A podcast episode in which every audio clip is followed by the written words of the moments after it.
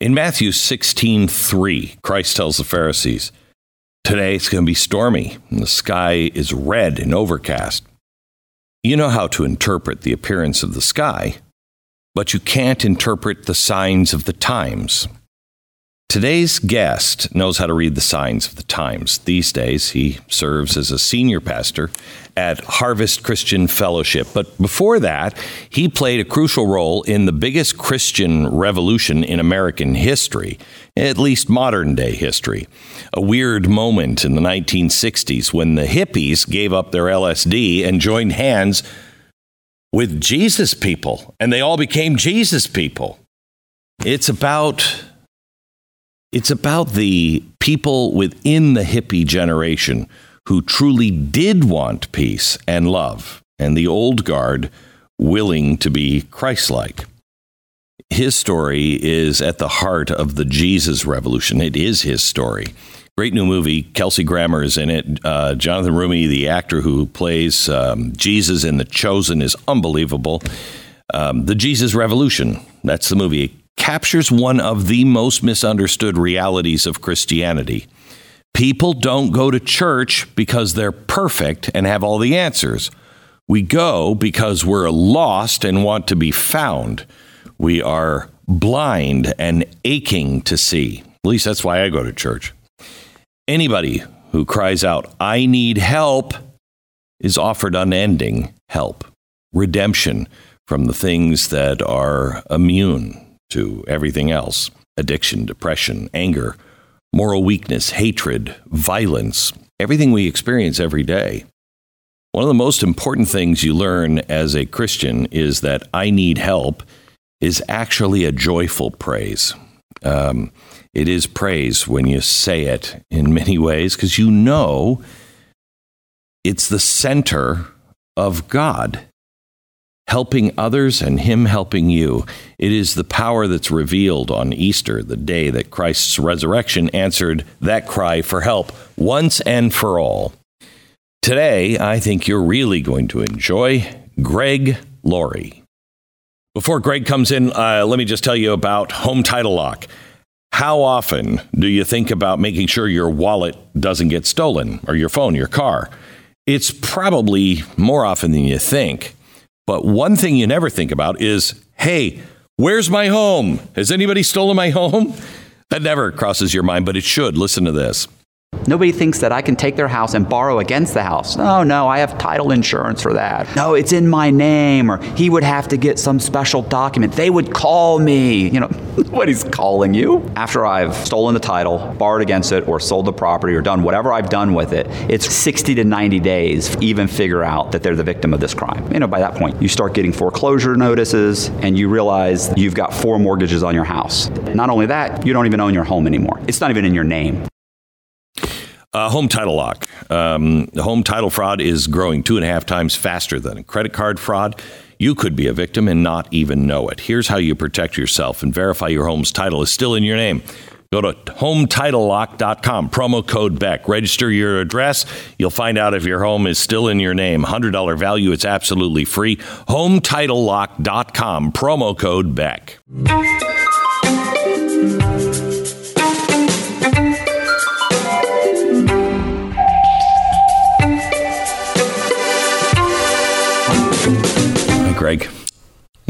Glenn, good to be with you. Good to be with you. I wanted to do this podcast where Easter week, um, Good Friday. Uh, I've asked my audience to join me on a fast and prayer for the nation because uh, we are just we're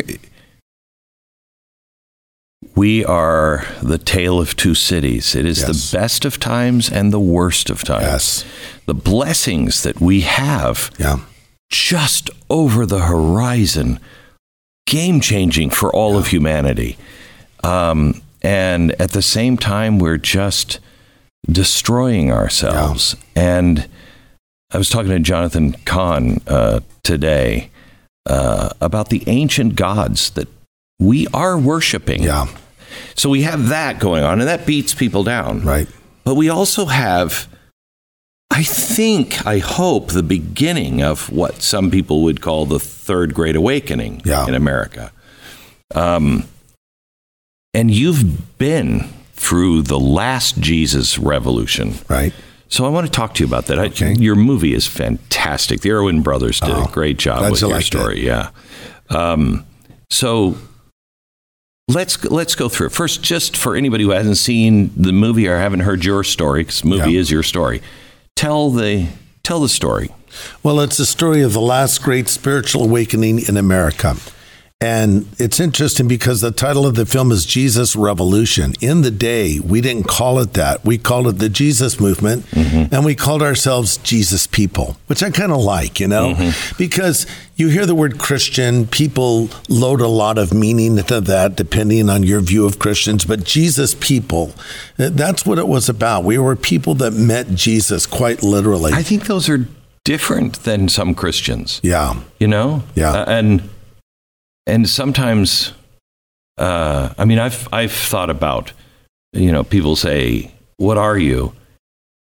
I, I'm a follower of Jesus Christ. I'm a student of Right. Jesus Christ. Yes. There's too many people just uh, Christians. It means dirty things, even if it's 400 years ago. Yeah. It means dirty things. Yeah. Well, the Christians never called themselves Christians. They they called themselves followers of Jesus, followers of the way, disciples. Mm-hmm. Someone else called them Christians, and it happened in a city mm. called Antioch. And it wasn't necessarily meant as a compliment, mm. but it was meant as a description, because it, a best uh, definition of it is little Christ. It's like these people are like little Christ's walking around. and so, of course, we have adapted it and we believe it, and it's it's a biblical thing to call yourself a Christian, but there's other ways you can define yourself. But for us, you know, we were people who came into a relationship with Jesus. Uh, I myself, you know, my mother was married and divorced seven times. She was a raging alcoholic. I had to grow up fast because I had to literally take care of her, even as a little boy. And uh, she would pass out almost every night from drinking. She'd drive drunk. I'd be in the car with her, you know, when I thought I was going to die. And uh, it was a really, really hard upbringing. And she was a violent drunk. She would get into fights with her husbands, and one of them knocked her unconscious one night with a wooden statue, and she was laying on the floor in a pool of blood. And I climbed out the window and went to a neighbor's house, and and she left that guy. But so this was my upbringing. And so I knew as a kid, I thought, what is the meaning of life? Because I looked at this adult world I was exposed to, and I, I didn't know a single adult that I was uh, impressed by or admire. So the 60s thing is happening. It's mid 60s now, and we're hearing messages like, you know, turn on, tune in, drop out, right? And I was believing that. It made sense to me. They mm-hmm. said, don't trust anyone over 30. That resonated with me because everyone I knew over 30, I didn't trust. So I started using drugs, and for a couple of years, and I realized this is a dead end street. Even before I was a Christian, I knew this is not the answer How for you, life. how did you know that? I, because I saw what it did to me, and we tried to show this in the film. Mm-hmm. We tried to show that when we when I start, when my character, played by Joel Courtney, goes down this road and meets Kathy, my girlfriend at the time, played by Anna Grace Barlow, we're trying to show it looking exciting in a mm-hmm. whole new world. And at first it was, but that's what mm-hmm. sin is like. You know, it's exciting at first. It's sort of like it seems like a great idea to have six Krispy Kreme donuts hmm. until about 20 minutes later, and you go into a food coma, right? Yeah. So, but it's even far worse than that. I like Krispy Kreme donuts, fine, but I'm just No, saying, I'm, I'm an alcoholic, and I was just talking to somebody, Yeah. and we were talking about enabling people, and I said, you know, there will be days where the best thing you could do for me Yeah. to help me Yeah. through just that moment would be to hand me a drink. yeah, But that would be the worst thing Yes. for me Yes. because it's a destroyer Yeah. for people like me. right. So. I, so I came to Christ on my high school campus. So what happened? I'm walking across my high school campus. I'm empty. I'm disillusioned. I'm searching, and I came across a group of these Christians. We called them Jesus freaks, hmm. and we thought they're nuts. I want nothing to do with these people. They carry Bibles to school. They talk about God. They're all crazy. But I sat down one day out of curiosity because I thought, why would anyone believe this? and I was very cynical at 17 because of all that I'd been exposed mm-hmm. to. And, and I was looking at them, and the problem was I knew a couple of them personally, and I used to party with them, and I knew they weren't crazy. So I had to rethink it. And as I watched them singing songs about God, I thought, you know, they look pretty happy. And um, then I just tried this thought on for size. What if they're right and it's all true? Mm-hmm. I thought, that's ridiculous. There's no way. That thought came back to me. What if it's true? It can't be true, I thought. There's nothing like this that could be true. You can't have this relationship with God. Then a guy stands up and speaks. Now he's called his name is Lonnie Frisbee in real life. He's played by Jonathan Roumie. Who well, plays Jesus in in yeah. The Chosen. Yeah. And he the guy exudes Jesus. He does. Yeah. So well. Mm-hmm. And now this is a whole nother character, but he does so well in this character mm-hmm. as well. And he speaks, the real Lonnie speaks, and uh, I don't remember most of what he said, but one statement that resonated with me was Jesus said, You're for me or against me. I looked around at the Christians. I thought, okay, they're, they're definitely for him. I'm not one of them. Does that mean I'm against God? And I thought, I, I've always believed God was there. I always believed Jesus was out there somewhere. I'd seen all of his movies, right? that was the extent of my theological training. Right, right. I'd never been to church, ever. I went a few couple times with my grandparents as a very small boy. So I'm like, this is all new to me. And then he said, and if you want to accept Jesus Christ into your life right now, walk forward. I'm thinking, it's a high school campus at lunchtime. I can't do this. And a couple of kids walked forward, and I just hung my head and I thought, there's no way I could ever do that. And Glenn, next thing I knew, I was up there praying this prayer.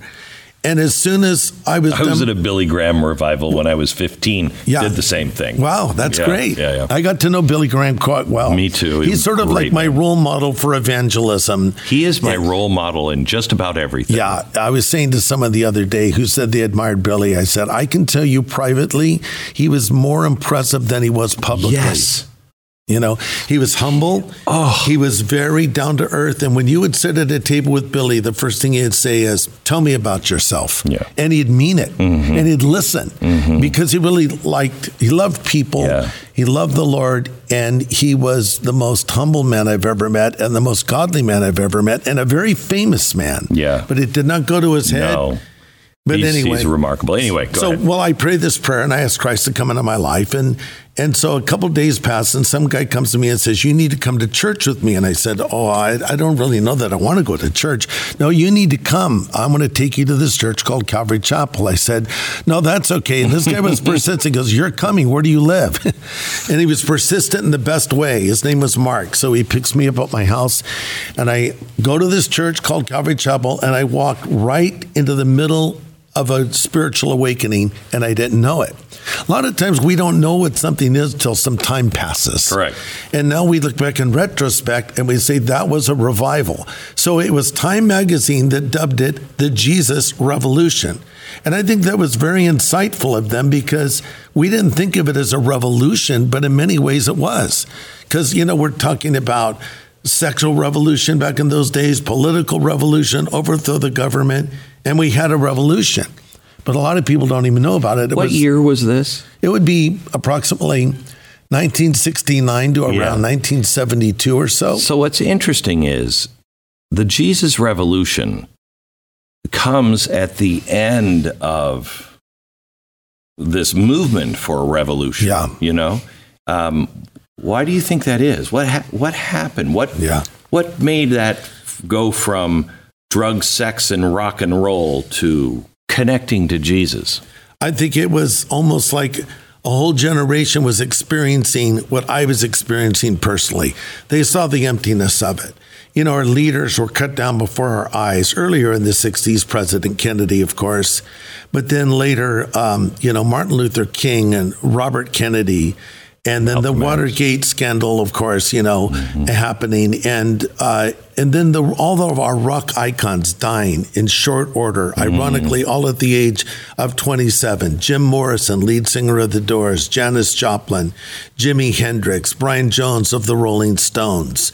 Uh, so all these people are dying, and this, and we're seeing how empty it is. It's like we went to psychedelic, psychedelic Day-Glo colors to black and white, mm. and it, and it was and it was you know really a drug. Here's another way to look at it: Woods from Woodstock to a concert called Altamont. That Oh, was, yeah. you know, the security was done by Hell's Angels, and the Stones are playing there. So it was like everyone was seeing the hippie dream was dead because the hippie dream was not a dream. It, it was an illusion. It was never real, but but it was pointing to something that was real. There was some good things: love, brotherhood, acceptance, but.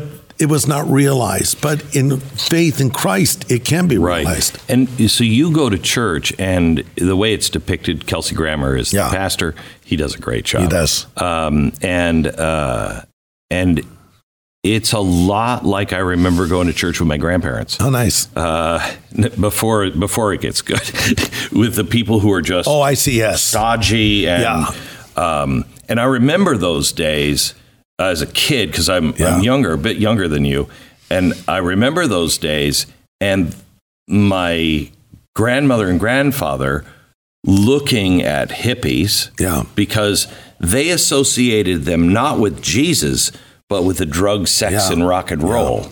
And so that acceptance was hard Right. for you, I would imagine. Yeah. Right? Well, uh, for me, I was. Well, I mean, for the- yeah, one hundred percent. And I think to Chuck's credit is he left his comfort zone and was willing to open the doors to something that no one knew anything about. We were experiencing this in real time. Today, you go to a church, you see a worship band doing rock and roll. Big deal. It's everywhere. Back in those days, there were no electric guitars. There were no drum kits. There were no. It wasn't lighting uh, in churches. It was. If you were very- lucky, you had a Hammond B3. yeah, and there might be that's right, which is still a great instrument. Yeah. And the occasional uh, acoustic guitar might show up for a little folk Right. version of something, right? Right. Remember the singing nun? Yeah. but um, that's probably too old of a reference. no, I, I remember. I also remember the flying nun. But anyway, go ahead. Sally Fields, yes. Yeah. But um, so this was a, it was a revolution. It, a, a music a music form was developed. It originally was called Jesus music. Now it's an industry Mm-hmm. called contemporary Christian music. Then it was an expression of faith that was happening, and so. He was willing to open the doors and let it happen. Chuck was like a really practical kind of a guy. He was not what we would call a hipster. He he wasn't trying to be cool but he was like a father figure that was welcoming. And you know what we needed? We needed a stable father figure, hmm. not some adult trying to, you know, relate to the kids. We were looking for authenticity, and and he was that. And then Lonnie was Lonnie and Chuck were sort of like nitro meeting glycerin. Peanut butter meeting jelly, Lennon meeting McCartney, you know, just sort of the the power of the right two people coming together. And Chuck restrained Lonnie in the best way from his impulses to go too far. But Lonnie had that electricity that helped to bring kids in. So it was like we came for Lonnie and we stayed for Chuck. Hmm. And so that was a spiritual awakening. And, and it wasn't until later that uh, I realized that. So Jon Erwin, the director of the Jesus Revolution film, came to me with a copy of that Time magazine with that psychedelic image of Jesus on Oh, the yeah. cover. And he said, Someone told me you were around at this time, made me feel very old. yes, I remember that, the Old West, you know. So he throws it in front of me and says, Tell me about it. So as we began to talk, John has been wanting to make this film forever. He, he sort of built it around the storyline of my life, me as a young boy with my mother searching. Then Chuck Smith is a pastor who, you know, his church isn't doing that well and he wants to reach younger people. To Lonnie Frisbee, this hippie evangelist, and there's other storylines woven in as well. And I think it connects to a lot of people on a Oh, bunch of different levels because.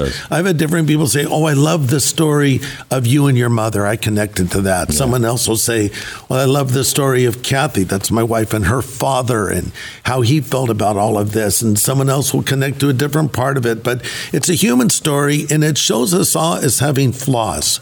You know, there, we're all flawed people who met God, and He changed our lives, and that's what the movie is about. And and I believe, Glenn, we might be poised to see another spiritual awakening because I do think there's real parallels between the late 60s, early 70s, and the moment we're in in American So history. I just I wrote as you're telling the story. I just wrote down a couple of things: drugs, dead end, Yeah. people are dying. That's happening like crazy right now. People are committing suicide Yeah. because there's there's nothing out there.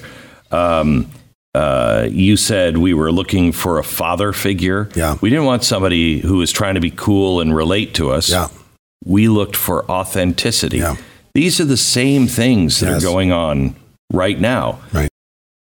Back with more in just a second. First, let me tell you about Relief Factor. If you are living in pain, I, I am not a believer in pain. You know, the, if I, I was in the hospital uh, a few years ago and I was in pain, and the doctor said, Well, we could get you something for that. And I said, You think, doc? I mean, it is, you know, the year 2000. I, I, think we can do something about that. But constant pain, you can't. Um, constant pain is really hard, especially if you want to keep your faculties and your wits about you. That is the problem that I had until I found Relief Factor. I want you to try it. Just see if you can get your life back. I got my life back. You'll live your best life possible. Give Relief Factor a shot, see what it can do for you. It uh, has four different ingredients that fight inflammation from all sides. It's 1995. It's a trial pack. Hundreds of thousands of people have ordered Relief Factor, and 70% of them go on to order more. So give it a try. Three weeks. Take it as directed. ReliefFactor.com. ReliefFactor.com or call 800, the number four, Relief. It's interesting to me because it, it, the answer then was not found in the church. Right. You know what I mean? Yeah. And I, I feel like the answer is not going to be found again in the church. Whenever we have these awakenings, the church is usually, I mean, besides the government, the last to get it. You know what I mean? It's always, it always comes from the outside. And, and at least it seems that way. No, I would say of all the awakenings we've had in America and historically, that's pretty much true. Right. I mean, there's still pastors and things like that, but they're not the popular ones. They're not. They're what they're usually on the outside fringes, um, and uh, and they're the ones that don't have a lot to lose. Yeah. Yes. Yeah. That's good insight. So, you know, um, there was this prayer meeting that went on forever up in Asbury, Yeah. you know, that we've talked a lot about. And and then it spread and um and you wonder, is this the beginning of something new? Because even in this movie, Glenn, I've heard crazy stories, crazy in the best way, of people coming to faith watching this movie. I heard one story of in the middle of the movie, uh, just as my character is about to get baptized in the movie, the projector, whatever, it broke, the film stopped. And some young lady got up and said in the theater full of people, Does anybody need prayer for anything? And someone says, Yes, I can use prayer for this. I can use prayer for that. Then she says, Does everybody here know Jesus? And she starts to share her faith. And some people prayed and accepted Christ in a movie theater. I thought, Wait, this doesn't happen in movie theaters. I heard another story of uh, people that were so excited after they saw the film that they wanted to be baptized and they baptized them in the fountain in front of the theater. And then Jack Graham, who's a pastor here in town, a good friend of mine, told me that some folks from his church were at a theater here in Texas. And after the movie was over, they saw some young men like visibly moved with tears in their eyes. So these Christians approached them and said, Are you guys okay? And they said, We just want to know how we can have what's in this movie. And so they prayed with them. So I see this as these are really promising signs to me of something maybe coming. My family and I went to see it, Yeah. and uh, after it was over, these two teenage girls stand up. We just we just want to pray with anybody who wants Really? to pray. We'll be right outside. Wow. And so we walked out. They were ahead of us. We walked out, and then I said to my wife, "Hang on for a second. And I wanted to watch what happened.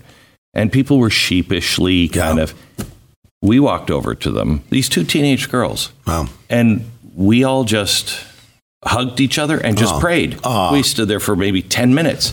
And my wife said as we were walking out, no movie I've been to results in that. That's right. So that says to me, it's not about a movie now. Now it's about is God at work again? Yes. And I love hearing young people. This is exciting because the Jesus movement was a movement of young people. And the Bible says, Simon Peter said on the day of Pentecost, In the last days, I'll pour my spirit out on all flesh. Your sons and your daughters will prophesy, and your old men will dream dreams, and your young men will see visions. So when I first heard that verse, I was the young man seeing visions. Now I guess I'm the old man dreaming dreams. but my dream is I want to see this again in my lifetime. Mm-hmm. And so it's sort of like when I go out walking with my wife, my wife has really thick, beautiful hair, and I'll say, It's raining. She'll say, It's not raining. She would know it's raining for maybe an hour. I said, It's raining. She says, It is. And I said, Kathy, bald men always know when it's raining first, right? Because that's we, right. So I see a drop of rain. Oh, look at this thing that happened in Asbury that went on for weeks of young people praying. Oh, look at these people coming to faith in movie theaters. Mm-hmm. And, and, and look at this other thing that's happening over here. So this to me, we need a, we need a spiritual awakening in America so badly. Things are so dark right now. And it is a spiritual battle that we're engaged in. And the most powerful weapon we have in our arsenal as Christians is the proclamation of the gospel and prayer. Mm-hmm. And, and so there is a place, obviously, for registering, voting, making our voice heard, doing everything we can in that arena. But having said that, the things that really are powerful that we often leave unused are let's pray about this. Like you're asking for people to pray tomorrow. That's a great thing. And there's power in prayer. In Acts chapter 12, Simon Peter was in prison and they had already killed James. And there's a great little verse that says, Constant prayer was offered to God for him by the church. So that and the end of that story is Peter was sprung from prison and everything changed through prayer. But I love it. Constant prayer mm-hmm. was offered to God by the church. There's power when we pray together.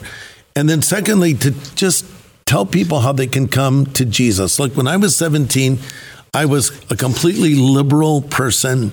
I would parrot all of the popular statements of kids that day. Uh, I was against everything, and I didn't even know why, but I just was because mm-hmm. that's what I did. That's what you do when and you're. When I came to Christ, everything changed. My worldview changed. The way I think changed. Everything changes. So I think the best thing I can do is reach out and say, there's a God in heaven who loves you and has a plan for your life, and you can be forgiven of your sin, and you don't have to use drugs, and you don't have to think your life doesn't matter and even contemplate taking your life. God has a purpose and plan for you, and I want to tell you how to come into this relationship with the Lord. So let me let me take you uh, let me take you back to Lonnie. Yeah, because in the movie I mean, again, he's played played by the guy who plays Jesus. Yeah. Um, and so you you have this expectation because he's amazing. Yeah. And you have this expecta- yeah. expectation, oh, things are going to end well. Yeah. Um, and in the movie, it doesn't end great yeah. for him. Um, but in real life, yeah. it was really tragic what happened to him. Yes. Will you tell us about the real Lonnie? Yes. Yeah. So, so Lonnie um, had a very troubled childhood. He, uh, his mother divorced, and his stepfather was very harsh with him. He was molested as a young boy. Mm. And uh, by his own admission, before he became a Christian, he was in San Francisco experimenting sexually in every way, uh, as well as with drugs. And he came to faith and he married a woman named Connie. And uh, so this is around the time that he came to Calvary Chapel and he met Chuck. So during this time that the movie covers, which is about a two year period, Lonnie was uh, walking with the Lord. He is being used by God powerfully, but him and Chuck had disagreements into the direction that Lonnie wanted to go. Chuck didn't throw Lonnie out. Lonnie left of his own volition to go to Florida. And so now, fast forward a number of years, uh, Lonnie, by his own admission, wrote about it in his autobiography he fell away from the Lord. He went back into drugs. He went back into sexual promiscuity and he got the AIDS virus. Mm. And actually, I went and saw him when he was in hospice care. What what year was this? This would have been early 90s, like 91 oh. or 2, because I remember we were just starting our crusades and stadiums, and he was aware of that. And I told him, you know, you played a role. You led me to Christ. And so now, you know, what I'm doing is connected to what you did. And and so Lonnie said, you know, wrote in his book, I, I've never identified as a gay man. I believe homosexuality is a sin, as a matter of fact.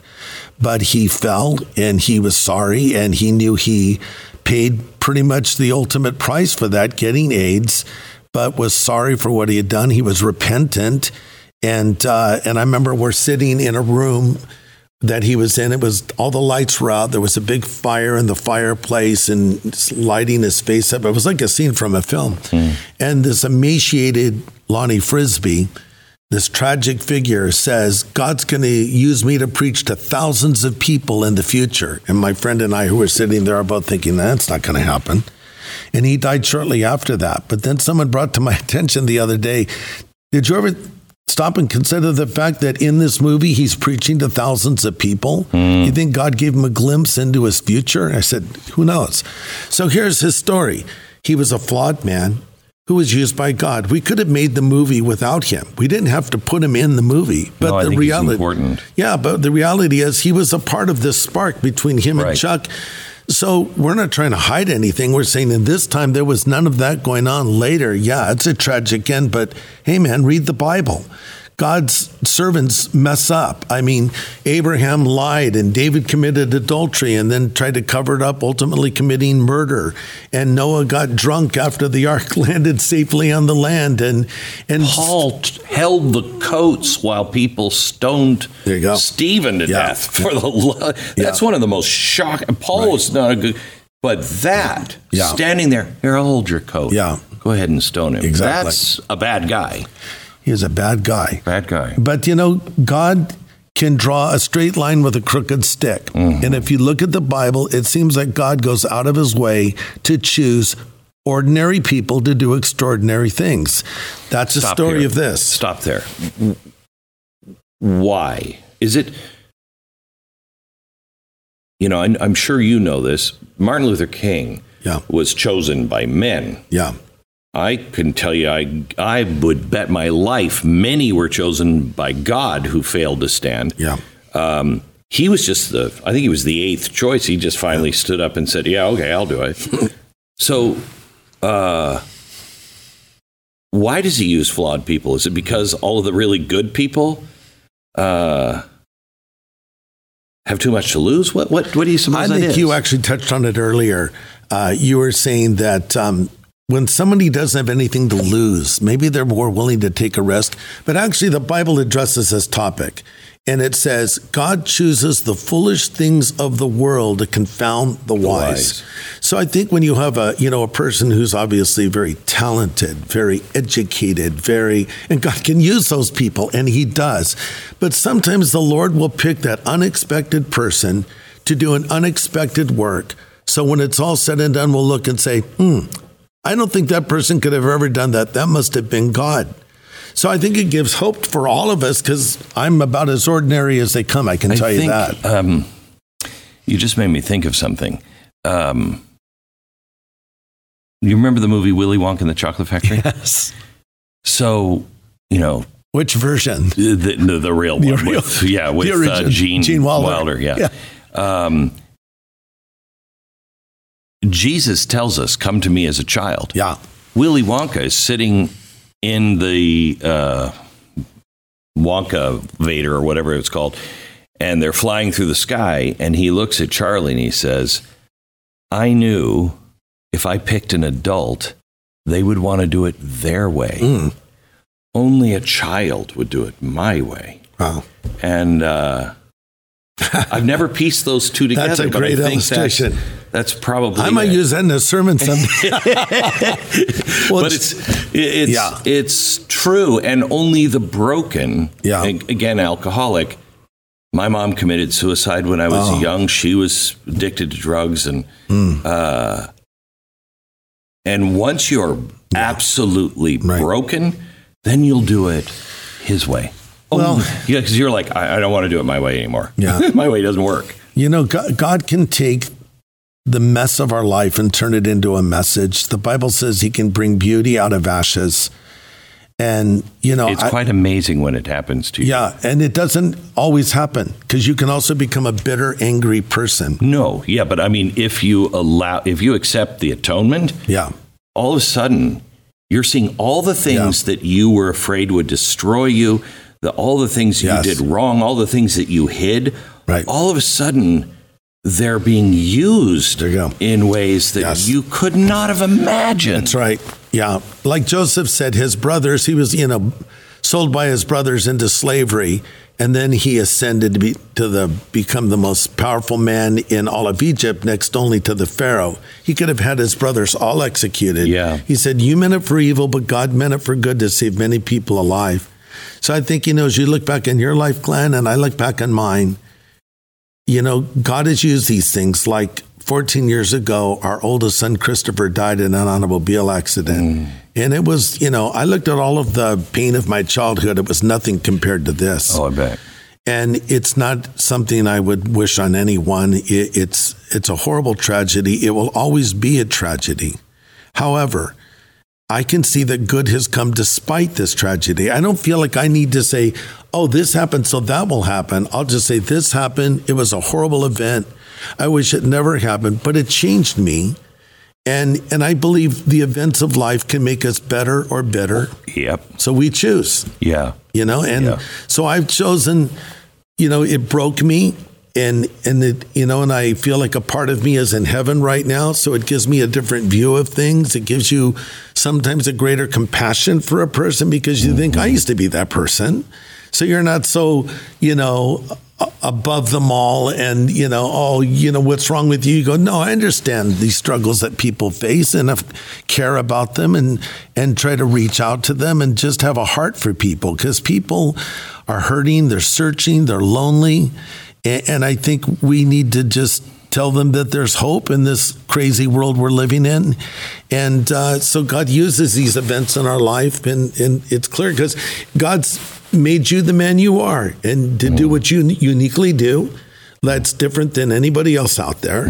And you have a you know certain way about what you do that really connects to people. I think you put a lot of heart in what you do as well as bringing great information. And so god's in control of these things Do you have progressive glasses? I have progressive glasses, and I used to hate them because you have to find the spot. You know, they put the little dot on your glasses when you get, and you have to find that area. Or for your reading, you ha- you have to find exactly the right place. You know why?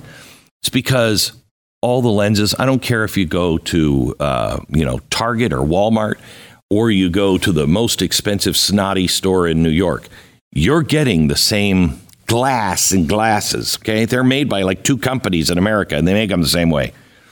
I have Rodenstock glasses from Better Spectacles. This is a conservative American company. They are now exclusively offering Rodenstock eyewear for the first time in the U.S. Now, this is a 144 year old German company. They are considered the world's gold standard for glasses. Honestly, the rest of the world looks at Americans and like, oh, really? That's what you're wearing for grass- glasses? Most of us we're not seeing right. Our glass, our prescription is not right. And and you come over here in your peripheral, or you're looking, if you're not on the spot, it doesn't happen. This is not true with Rodenstock glasses. They um, improve your vision sharpness at all distances, 40% better at near and intermediate distance, as well as providing you better night vision. 98% of the people who have these glasses recommend them. I'm one of them. Betterspectacles.com slash Beck. Schedule a teleoptical appointment. You don't have to leave the comfort of your home. They're amazing. They're offering an introductory 61% off their progressive eyewear plus free handcrafted Rodenstock frames. Don't settle with your eyesight. Go big with biometrical intelligent glasses from Better Spectacles. Betterspectacles.com slash Beck. Betterspectacles.com slash Beck. So I want to talk to you a little bit about um, the meaning of of life because there's not a lot of meaning Yeah. in the world right now. No. we have rejected. We've we've put uh, so many idols in front Yeah. of us that we're worshiping. You know, Yeah. our handheld devices Yeah. or whatever it is. We spend so much time gazing onto those things that we are becoming yeah um, and uh, and it's leading to suicide. Yeah. And um, I, want- I want you just to talk about that for a second. On, um, I think there's people that either completely lose hope because nothing they sing has meaning, just Yeah. like you didn't believe in anybody over 30. Um, or they are trapped in this world of, no, you don't know what I did. Yeah. And they just think they can never be used. They Yeah. can never be forgiven. Right. Well, it's such a unique time in human history. I mean, I said there's parallels between uh, early 70s, late 60s, and today, but then there's unique features of the time we're living in. I mean, and social media has just created, it's almost this crazy Pandora's box. It, it can be used for such good and such evil. Like you said earlier, the best of times, the worst of times. It's like so good and so bad simultaneously, depending on what you make it. But all of us would probably admit to, you know, spending too much time looking at our phones. I'll sometimes just scroll through the uh, Instagram feed. They have these little videos, and it's it's like what it's almost like a drug or something. Oh, yeah, I know. Because like I'll go, wait, an hour just passed. I and, know. and you know, it, and so I, I think that um, with all of this technology, and now with the explosion of artificial intelligence. You know, and, then all that's going on in the world, it reminds me so much of when I was a young man with the bomb drills. It's like we see a, a bolder, more powerful China, you know, that's mm-hmm. been emerging for a long time, but now militarily, economically, and, and, you know, and all the other things happening in the world today. It's a very frightening time. And drugs today, like fentanyl, with I think 300 fentanyl deaths a day, and suicide up. There was a report that was just uh, done recently uh, by the CDC talking about how young girls are so sad and lonely. And I just read an article today about young boys taking their lives at an unprecedented rate. And, you know, we've done all of this, all these social experiments, Yes. changing everything. And we're sowing the wind and now we're reaping the whirlwind. And so the solution is it's very simple in a way. And it's really something we have to do individually. You have to go to God. It's a relationship with God. This is where everything starts. That Wall Street Journal had an article recently about how uh, patriotism is down and church attendance is down and and Love of money is up. Yes. Or the, the, the people think that that is a, uh, uh, what was it, a virtue or a, a, a pillar of to be an American? yeah, Money. yeah. When? Yeah. So all these things I think are interconnected. And I think, I don't know, it was 1962 or three when it was illegal to read scripture or pray the Lord's Prayer out loud. And then you fast forward to a 66 Time magazine cover, black with reversed out red letters, Is God Dead? And then 1972 or so, the psychedelic image of Jesus, Jesus Revolution. Is there cause and effect to these things? And I believe there is. So I believe that it's a relationship with God. You know, cultural Christianity is dead, and I'm not sorry about that. And there was a cultural Christianity that did have some positive virtues when I was a child. Even the shows we would watch on TV, Father Knows Best, Leave It to Beaver, uh, you know, the Donna Reed show. And, in, in my in my day, uh, the Little House on the Prairie, yeah, yeah. You know. So, so those are good. Cosby Show in the nineties, Yeah, even- before he went back. even the Cosby well, he Show. was bad at the time, but before the show, Yeah. before we knew it, Well, his character was, but it was a positive role model of Mm-hmm. Yes. a father.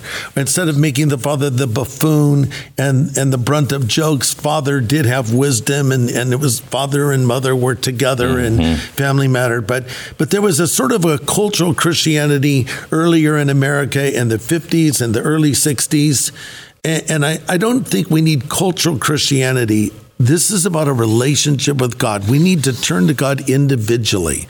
And I, and I believe I see young people changing. You just told a story of a young person in a theater. See, God can change the course of that single young person. And they're really searching. This is what this is all about, even the gender identity issues. Uh, they're, they're, they're not comfortable in their own body. They think it's something else. The something else is a someone else. What they're really looking for, and they just don't know it yet, is they're looking for God. Because God shaped hole. it is. And the Bible says uh, He has placed eternity in our hearts. This is unique of people. God has made us in our image, and there's something in us that's looking for this through our life. I was as a young man. People are still looking for him today, and it, the answer has not changed. And God says, I'm here. I'm ready to forgive you of your sin. I'm ready to cleanse you and change you and give you a fresh start in life. And now that's kind of what I talk about. Not kind of, that is what I talk about. That's what I'll be talking about this Easter. That's what I talk about pretty much every Sunday. And even to people individually, I talk to them about their need for a relationship with the Lord through Christ. Why? I- You can probably tell by looking at me. I avoid exercise like the plague. Uh, the Lord and I are. We, I just have to understand why is it everything I like is bad for me, and everything that is good for me I really don't Yeah. like. I mean, getting me to do you know service. Yeah. Every time I'm driving, you know, to do something, Yeah. I'm like, oh, Jesus, oh my. And then afterwards, Yeah. you're like, I should be doing this all That's the right. time. That's right. Why is it that that God-shaped hole Yeah. is the last thing Yeah. that people will try? you know what I mean? Why, Yeah. why is that, do you suppose? That's a really good question. I'm not sure if I know the answer to it. It's it's kind of like there it is right in front of you, but you feel like you want to try everything else, and sometimes for some people it has to be like a process of elimination. Is it because it's you think it's too hard? Maybe you think it's too easy. Maybe you think it can't be that. It, it couldn't be that.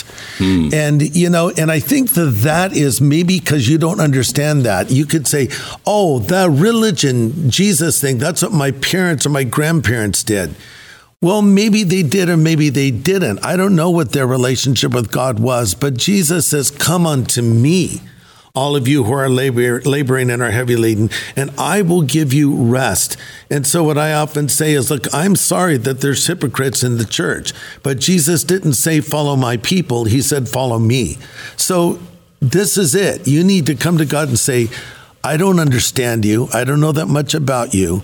But if you're real, make yourself real to me. Yes. And God will hear and respond to a prayer like that. And I think it it really comes down to that encounter with God. And we've seen a lot of bad examples, and we've seen some good examples.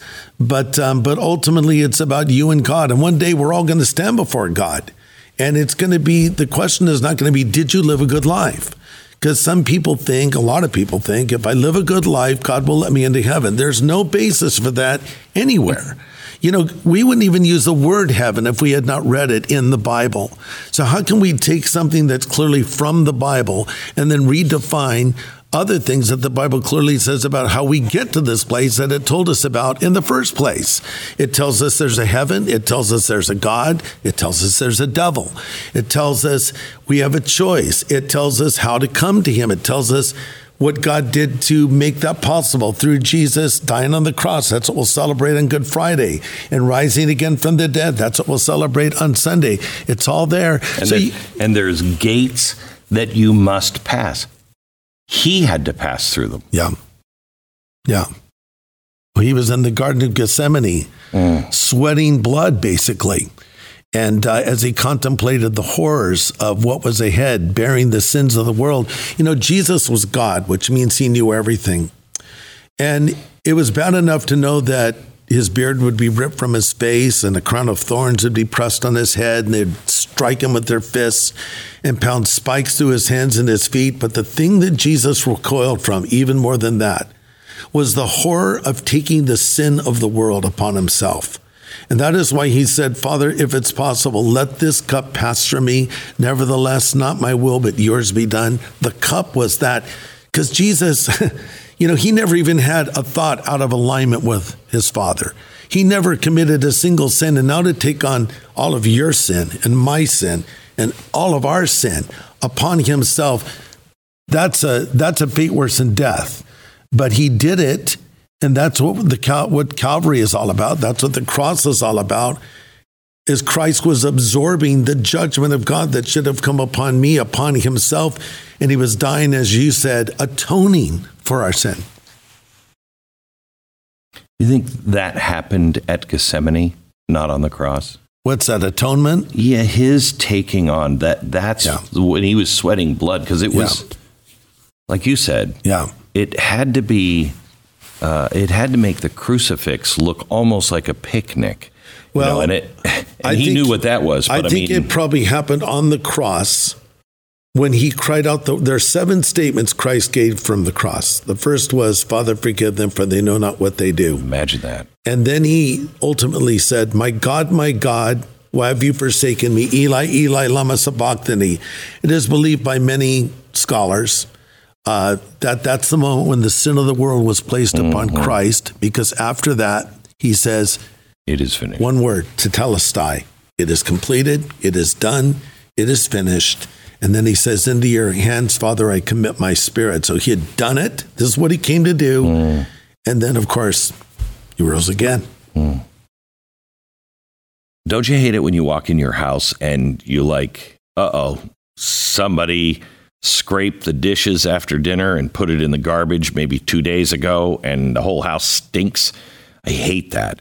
I like walking into a house that smells fresh and good.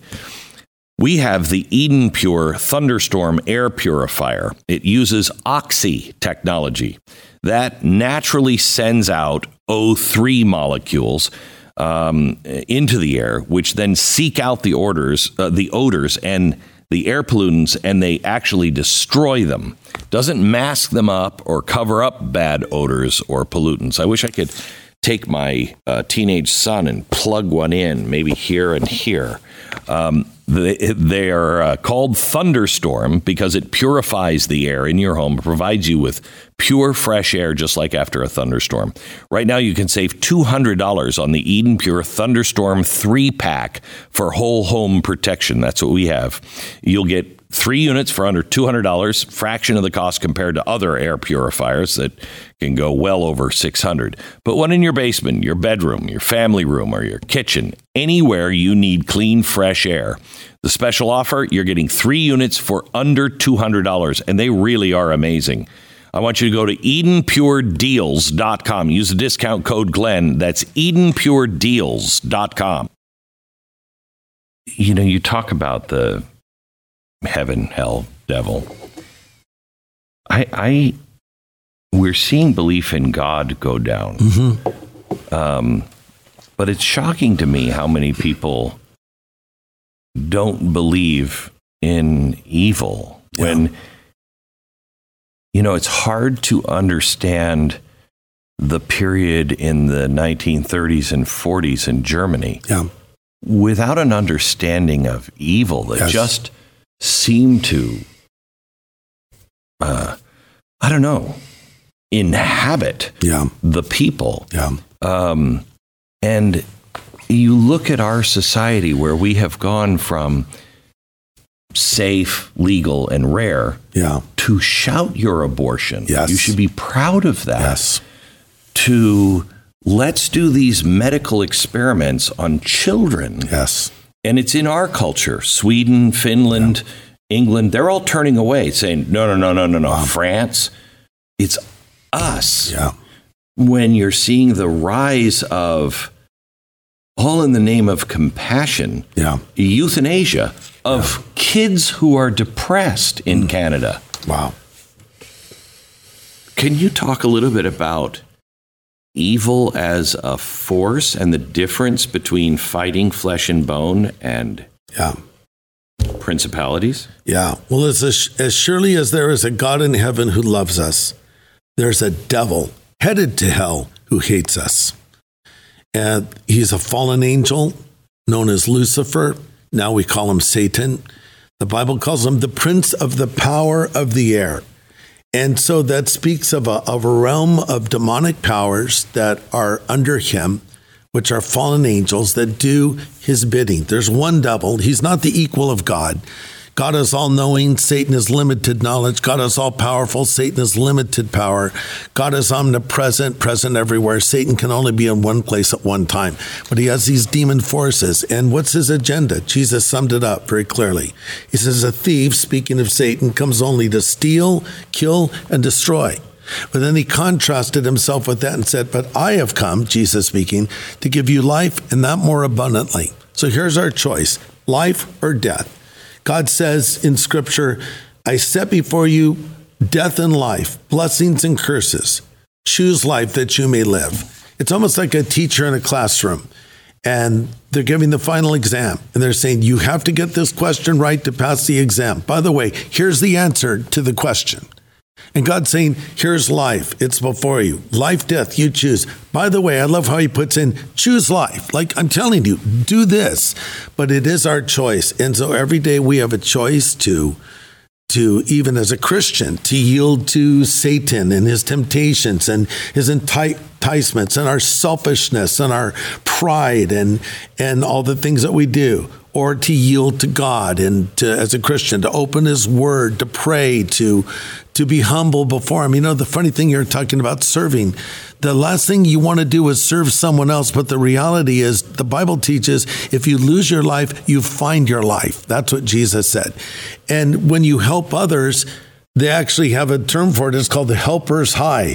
It's a medical term that they use to describe the release of endorphins when you help somebody or do something for someone besides yourself. So we think it's all about me. Get everything I can and I'll be happy. Bible teaches the opposite. It's actually about others, giving out, but ultimately starting with receiving from God. So there is a devil, he's active.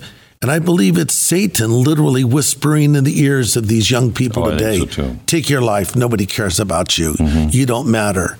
I uh, think it is the influence of Satan as well that is the moving force behind so many things that are being said in in public in in compassion. Yeah. You know, I you know the war and we don't know anything about the war in heaven and the you know the fall of Satan, but we do know God chose uh, the plan of salvation with yeah. Jesus, okay, yes. and not Satan's plan. And no. Satan's plan was, I'll make all the decisions. Yeah. I'll make all the decisions. Yeah. I'll bring them all back. Yeah. Give me the glory.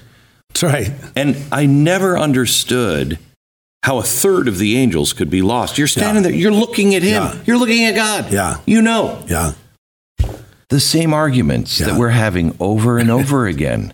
yeah. Look, he wants you to be hurt. Yeah. He wants you to suffer. Yeah. I'll make sure no one suffers. Yes. And we are, everything starts to be cloaked in compassion. Yes. And before you know it, you realize I'm in a cage. Yeah.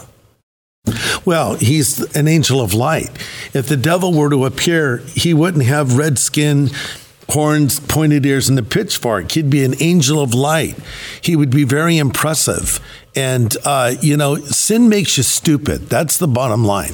Mm. And so, why did the angels Explain fall? Explain that. Sin makes you stupid. Well, when you come into the power of sin, you don't think rationally and and you're maybe it's the pleasure. Even the bible says there's pleasures in sin for a season but afterwards comes death. So the idea is there's a certain euphoria and excitement when you break the rules and and cast off the restraints and run off and do what you want to do.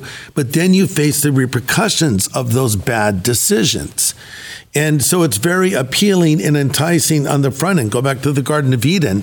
You know, Satan offers uh, to Eve the forbidden fruit. We always see an apple. The Bible never says an apple. I wouldn't have been tempted by an apple. Apples are okay. A nectarine, maybe.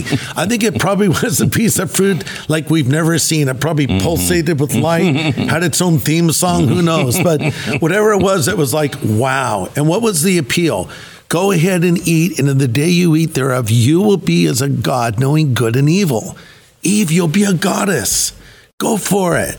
And so that's still the, the enticement today that comes to us. You know, you can be in control, you can have everything, and it's empty promises. And they ate of the forbidden fruit, and sin enters the human race. But so we have to come to our senses. There's a story that Jesus told, and I love this story because Jesus shows us what God is like. We wonder, what is God like?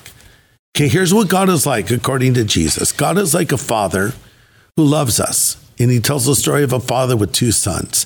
One of the sons goes astray, takes his portion of the inheritance, consorts with hookers, drinking, ruins his life, finally comes to his senses and says, I will return home to my father and say, I don't even deserve to be a son, just make me, you know, hired hand. But while, and this is Jesus speaking, while he was a great way off, the father saw him and ran to his son and threw his arms around him and kissed him and said, Rejoice with me, this my son who was dead is alive again, and he who was lost is found. So, what is God like? God is like a father who misses his son, who misses his daughter, who longs for our return. He allows us to make our own choices as the prodigal did. But when we come to our senses and come back to him, he's not going to beat us. He's going to forgive us of all of our sin and welcome us. But then he changed the son. So, because sometimes people say, well, God loves me just the way that I am. Yes, but he doesn't want to leave you that way. So, when you really come into a relationship with Jesus Christ, you need to, as the Bible says, repent of your sin. You say, I'm not going to do that anymore. Mm-hmm. The father said, put clean clothes on him and put a ring in his finger. It's like, okay, son, you stink. You've been hanging out with mm. pigs. Let's clean you up. So you don't have to clean your life up and come to Christ. But when you come to Christ, he'll clean your life up.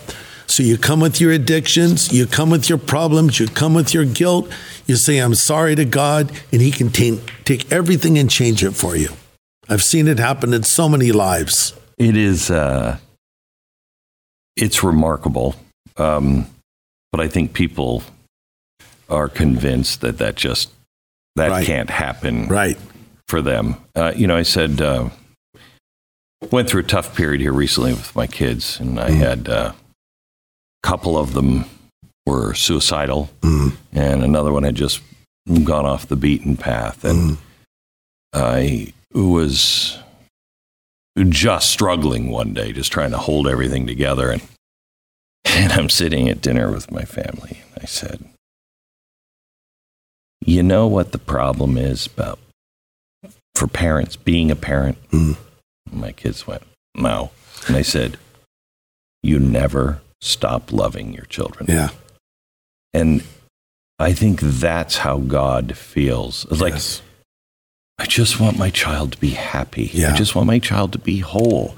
I just, I want them to know I love them and it doesn't have to be this way. But in the end, it's their choice. Yeah. And I will be there and I'm going to counsel them, and, but I'm going to let them make their own choice. Yeah. And I have to stand there and just go, I'm anxious to yeah. see how that works out for you. Yes. and hopefully you'll come back, but it's it's always if I, if I if I wouldn't have a strong relationship with my kids, they would be afraid that I would judge them or I would look yeah. at them differently. Yeah. And uh, and that's what that, that's that God's the perfect parent. Yes. My oldest son, Christopher, who I mentioned earlier, who uh, died in an automobile accident 14 years ago, he went through a little, what I would call a prodigal phase. And I always kept contact open with him. And uh, I would always reach out to him. And he said to a friend of ours later, I found this out later. He said, I always knew where I sort of stood with God by my relationship with my father when there wasn't relation, you know, when I wasn't right with my with God, I was things were tense with my dad. But he said the thing that brought me back and Christopher returned to the Lord, he says, was I knew my father loved me unconditionally. Mm. And I thought, okay, that's the greatest compliment that could be paid, that he knew I loved him unconditionally. And then he returned to the Lord, and then he was called mm-hmm. unexpectedly home to heaven. I have another son named Jonathan, and uh, he was struggling with drugs, Glenn. And um, so and I wasn't even aware of his struggle at this time. And he said to his older brother Christopher, who had made this recommitment to Christ, I'm struggling with this. You got to help me. And Christopher turned to Jonathan and said, Jonathan, what's it going to take for you to get right with God? And Jonathan determined the next day he wanted to talk to his brother more. And that next day, July 24th, is when Christopher went to be with the Lord. This so mm. hit Jonathan that he threw all of his drugs out, made a commitment to follow Jesus, and now today is an associate pastor at our church. And so not mm. only is he walking with the Lord, but he's actually teaching the word of God and preaching the gospel. And so I say, you know, never give up on your kids, keep loving your kids. We don't need to preach to them. We need to be the sermon. You, you don't want to give them the message, but then you live it. And they see that and they know that. And I think they need to always know that they can come home and we're there to love them. And that's how God is toward us. I think what you said is exactly right. Let me ask you as a parent, I see parents of families who they are exceptional families. Yeah. I mean, exceptional. Yes. You know, praying all the Yeah. time, just so sweet, so kind. Yeah. And sometimes their family is perfect. Yeah. Other times their family is a mess. Um, I've seen people whose fam whose family is amazing and the parents are a mess. Yeah. I know as a parent, when something happens, your kids go awry. It, it's it's just diabolical. Yeah. You think about I should have done more of this. I should have done this. Yeah. Um, speak to parents that are struggling because I don't even know what to do as a parent now. It's so foreign Yeah. to me and my childhood. I I don't even know. Yeah. Speak to parents who have really done their best. Maybe not Yeah. done everything right, but really did their best. Yeah. Well, I think that if you've made mistakes as a parent, it's okay to apologize to a child. I think we feel, mm. oh, I can't do that because that would somehow undermine my authority in their life. No, they already know you screwed up. Why don't you just admit it? And they'll probably respect you more for it. So, you know what? I haven't been the father I should have been, and I want to apologize, or the mother I should have been. And I'm sorry for that. And, and I want you to forgive me. And I want to start over again and, and do the best that I can do. That'd probably go a lot further than you think it would go. But you need to show them. You know, you can't take someone any further than you yourself have gone. Mm-hmm. And I think the idea is you want you do need to model it for them. I have a friend, Franklin Graham. I know you know Franklin. Mm-hmm. I mean, he was raised in the home of Billy and Ruth Graham for Pete's sake. And and I, you know, I I mentioned I got to know Billy and Ruth. I spent time in their home. They were the most wonderful couple. They were down to earth. They were fun. They were godly. They were what you would want a Christian couple to be. And yet, Franklin, Would crawl out on the Yeah. roof Yeah. in the middle of the night. Yes. and so, you know, he had this time of rebellion. So you can be, look, if, if, if a kid messing up meant that you had failed as a parent, then God is a bad parent, right? Because how many of us mess up and we have a perfect heavenly father? And God is not a bad parent. The point is, we have a free will. We have to sometimes learn things the hard way, unfortunately. But as a parent, you want to model it for your kids. You want to teach it to them. And I've always found the best way to teach my children and now my grandchildren is I just weave it into everyday life. You know, Moses said, teach these things to your children when you get up in the morning, when you walk in the way, when you go to sleep at night. So it's just like, instead of saying, now I'm going to preach a sermon to you, or we're going to have a two hour devotional time before you leave the house, you know, just weave it into life. There's nothing wrong with setting time apart. In fact, that's a good thing to open the Bible and pray and with your children, but but look for those teaching moments with them and enter their lives and take an interest in what they're doing. Listen to them. You know, let them talk to you. Uh, ask them questions. And I think it's hard when you get older because you feel like you want to always be the one with the answers, but you can learn a lot from younger people. And uh, because I like to find out what they're dealing with and thinking about so I can appropriately mm-hmm. bring truth to them, but not beat them over the head with it, mm-hmm. but try to explain, sometimes using my life as an mm-hmm. illustration and mistakes I've made and things I've learned. It, it's, a, it's a hard job. It's like uh, Mark Twain said, um, loose paraphrase, you've probably heard this. It's um, when your child reaches the age of like, I think 14, he says, put him in a barrel and put the lid down on tight and feed him through the open hole. And then when they hit 16, plug up the hole, right? You know, something to that effect.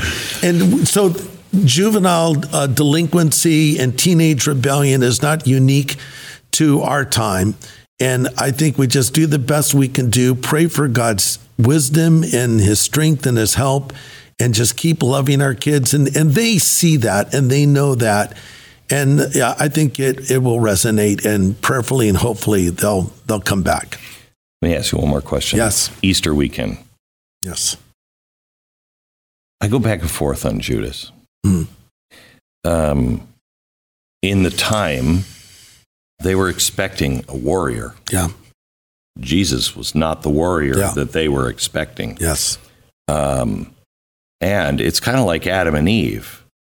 Uh, Eve, I, I- mean, yeah, I could make a case that Eve was like, we have to, we have to do this. Yeah. You know what I mean? Yeah. Um, uh, and Judas, he had to betray Christ.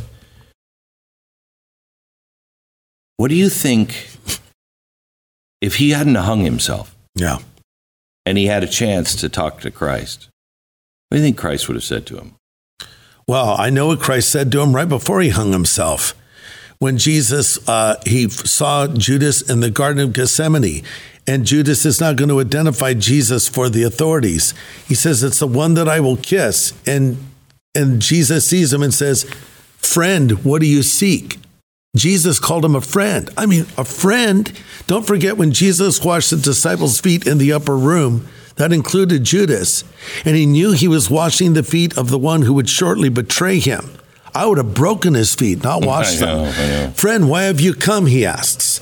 So that was the last gesture of Christ toward Judas. Like, I know what you're up to. I've already called you out on it. I know what's happening right now, but I'm saying, why have you come? In other words, one last chance to repent. Judas could have done it.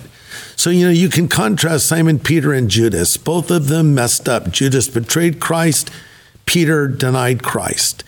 And and they both went and did their deed. But Judas never repented of his, but Peter went out, the Bible says, and wept bitterly, and he was forgiven by God. So, you know, Judas, he came off as a super virtuous guy. You know, it was Judas who said when a woman was pouring the expensive perfume on Christ, hey, this could have been sold and the money given to the poor. And everyone's going, yeah, that's right, Judas. but then John says, yeah, he said this because he was stealing money from the from the bag. He was like the treasurer. So he came off like a guy who was virtuous, but in reality, he was evil. Because it's interesting, there's a certain point where the Bible says Satan entered Judas's heart. So it went beyond just a man, you know, making bad decisions. The devil entered his heart, and now he was doing the work of Satan. Now, it was God's plan for Christ to be crucified. It was God's plan for Jesus to bear the sins of the world. And that's why it's so ridiculous for people to say, well, the Jewish people are responsible for the crucifixion of Jesus. I'm responsible for the crucifixion of Jesus. My sins put him on the cross. And the Bible even says it pleased the Father to bruise him. So God orchestrated it. So it was a weird moment in history where the devil and the Father were working toward the same goal, but with a different objective. Jesus it was is- going to die. It is God making unbelievable lemonade out of lemons. Yes. Every time. Yes. I mean, and I think Satan Yeah. thinks he's going to win. It's Yeah. like right now, I think he's like, oh man, this is this is my moment. This time I win. He has God just must shake his head like we shake our head. Our children are going, you just don't get it Yeah. with him after all these years. Yeah. You still don't get Yeah. it. Yeah. Well, I read the last page of the Bible. We win in the end, Glenn. Yeah, so we have to remember that there are setbacks, but ultimately the word of God is going to prevail. And so we got to just press on each and every day, put one foot in front of the other and do the best we can do. But, but pray for our families, pray for our nation, give the good news of Jesus Christ out to people. And uh, and let's see what God will do. I think how you opened is just perfect. It's the best of times and the worst of times. Let's pray that we have a spiritual awakening and it changes the course of our country right now. Amen. Thank you. Thank you.